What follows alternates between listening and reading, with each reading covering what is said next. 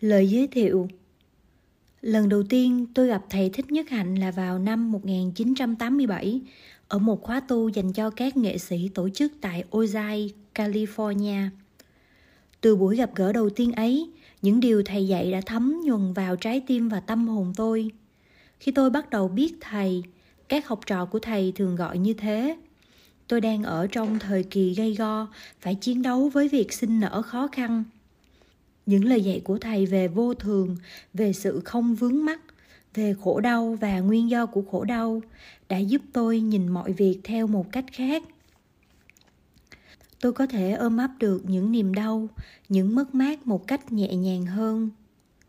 tôi sinh cháu trai Mark năm 1992.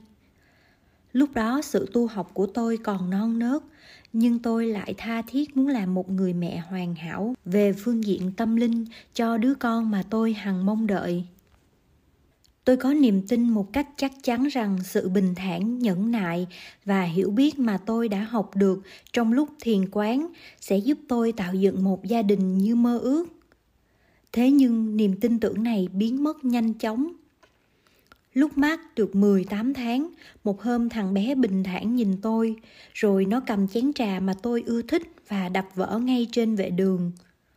Nỗi tức giận và buồn tiếc tách trà không sâu đậm bằng sự tan vỡ giấc mơ có một đứa con hiền lành dễ dạy. Sự hung hăng và tính hiếu động của thằng bé khiến nó nổi tiếng là đứa ưa đánh lộn ở trường mẫu giáo. Là một người mẹ Phật tử, tôi cảm thấy khiếp sợ và hổ thẹn khi bị công khai phơi bày khuyết điểm của tôi, khuyết điểm của một người mẹ về phương diện tâm linh. Suốt mấy năm mát học ở tiểu học, tôi đã thường xuyên mất ngủ vì suy nghĩ về tương lai của thằng bé và những trường hợp mà mát tái diễn nhiều lần liên quan đến cảnh sát và tệ hơn thế nữa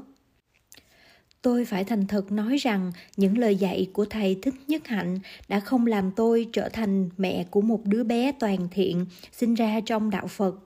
Cũng không làm tôi thường xuyên nói lời ái ngữ, bình thản và có chánh niệm. Có lẽ vài độc giả sẽ nhận ra mình cũng ở trong hoàn cảnh như tôi. Tuy vậy, tuệ giác nhẹ nhàng và thương yêu chứa đựng trong những trang sách này và trong nhiều trang sách khác của thầy thích nhất hạnh đã hiến tặng tôi một điều còn thiện lành hơn. Đó là chấp nhận được mình và chấp nhận được con mình nhờ vào tình thương và sự hiểu biết, cảm thông trước niềm đau nỗi khổ của cả hai. Và hơn nữa, thầy còn dạy cho tôi một cách nhìn khác trước những thất vọng không tránh khỏi, trước những cảm tưởng bị thất bại và bất lực là cảm tưởng chung của những bậc làm cha, làm mẹ thầy không những là một thi sĩ, một giáo sư, một cổ động viên cho hòa bình, mà còn là một người làm vườn giỏi. Những lời thầy dạy về cách trồng xà lách nhắc tôi nhớ rằng khi một cây xà lách mình trồng không mọc lên tốt tươi thì đừng nên la mắng nó. Đồ xà lách xấu, mày ráng mọc lên cho tốt đi nào. Mà phải xem lại đất phân bón, bối cảnh đang nuôi dưỡng xà lách để nên thêm bớt cái gì có thể làm hại đến xà lách tuệ giác này tạo cho tôi cảm hứng thay đổi nhiều lần môi trường học tập của con. Nó cũng giúp tôi nhận ra những căng thẳng nào, những cảm thọ tiêu cực âm thầm nào đã có mặt trong gia đình là những manh mối để hiểu được tại sao con tôi lại ương ngạnh một cách khó hiểu như vậy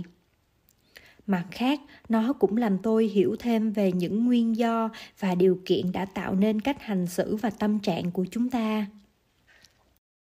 Tất cả những thứ đất mới này đã thực sự tạo nên một đứa bé khỏe mạnh hơn, hạnh phúc hơn chỉ cần nhớ đến sự có mặt của hơi thở vào, thở ra, nhớ gửi yêu thương đến trái tim của chính mình trong những lúc căng thẳng và hờn giận là tôi đã ngăn chặn được nhiều biến cố giận dữ mà nếu không, sau này tôi sẽ phải hối tiếc. Nhớ nghĩ đến tính vô thường của tuổi thơ, của những lúc buồn khổ và cả những lúc hạnh phúc. Điều đó đã cho tôi thêm kiên nhẫn trong lúc buồn và bớt bám víu vào những lúc vui như thầy đã diễn giải một cách tuyệt vời trong cuốn sách này, mẹ của tôi đã trở nên hiện thực và có mặt cho tôi những khi tôi vấp ngã trên con đường làm mẹ, những khi tôi phải đối diện với thất bại, niềm vui hay là những nhức nhối trong tâm can.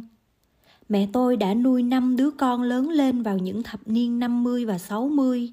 vào thời kỳ bình đẳng phụ nữ, nhưng xã hội vẫn chưa có sự quan tâm hay có cơ hội tìm hiểu những tài năng khác của bà ngoài việc làm một bà mẹ. Là một người trẻ tranh đấu cho phụ nữ, tôi đã từng phán xét mẹ là người thiếu quả quyết, là đã chấp nhận một vị trí phụ thuộc trong đời sống vợ chồng. Chỉ đến khi sống những năm tháng làm mẹ, tôi mới nhận ra tính hài hước, nghị lực, sự nhẫn nại to lớn của bà và cả những chống đối kín đáo, tế nhị, đầy lòng nhân ái, yêu thương. Vì thế mà sự chống đối không bị bóp nát ngay bởi những thế lực lúc ấy. Mẹ tôi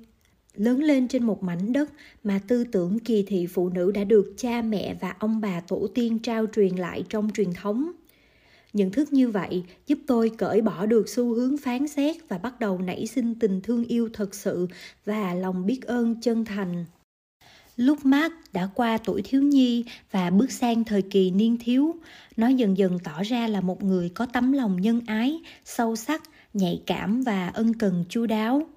Nó rộng lượng, phản ứng nhanh chóng trước những bất công và là một người bạn trung thành. Làm thế nào mà phật tính đã tỏ hiện nơi con tôi hay nơi tôi? Đó là một bí mật mà tôi không dám tự hào nhưng tôi hoàn toàn tin tưởng rằng những hạt giống từ bi, bình an và chân lý của chúng ta gieo trồng và tưới tẩm nơi con cái không chỉ làm lợi lạc cho chúng mà còn cho tất cả chúng sinh. Mời các bạn thưởng thức quyển sách nhỏ đầy tuệ giác này tuệ giác mà bạn được tiếp nhận sẽ dần dần nở ra như một bông hoa với đầy đủ sự ngọt ngào, khôn ngoan và trong sáng, giúp làm đẹp hơn những mối liên hệ tuyệt vời và phức tạp trong đời sống gia đình. Cầu mong cho tất cả chúng ta đều cảm nhận được sự bình an và đem bình an đến cho những người chúng ta yêu thương và cho tất cả thế giới. Chương 1 bài thơ tặng cha mẹ. Mẹ và cha được danh tặng. Bà La Môn thầy cô sớm nhất. Và xứng đáng được tôn quý Vì hết lòng thương yêu, Đám nhỏ trong gia đình. Vì thế, người khôn ngoan, Ca ngợi và vinh danh cha mẹ, Tặng đồ ăn thức uống Với quần áo chăn mùng, Sức dầu và tắm gội, Và rửa chân mẹ cha khi người khôn ngoan, phục vụ cha mẹ như thế, thì chàng được ca ngợi, bây giờ và ở đây, và được lên cõi tịnh sau giờ phút lâm chung. Kinh Buddha Itivuttaka 106